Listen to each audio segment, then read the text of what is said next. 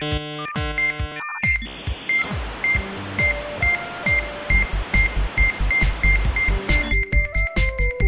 the next episode of Tap into the limit. What's been on my mind recently Yeah. is a really exciting new segment that we have to introduce to our listeners called Tech Apocalypse Now.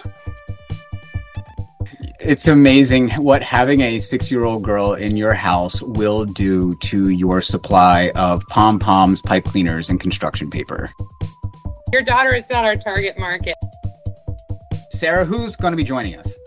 Dr. Norma Padron, CEO and founder of Empirica Labs and highly decorated digital health guru.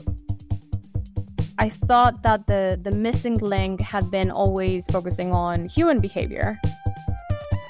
It is trendy, it is hip, whatever it may be, to to kind of dump on healthcare. Elliot and I enjoy nuggets, both the chicken and the learning kind. You're a millennial. You got a participation trophy. All that and more next time on Tech It to the Limit.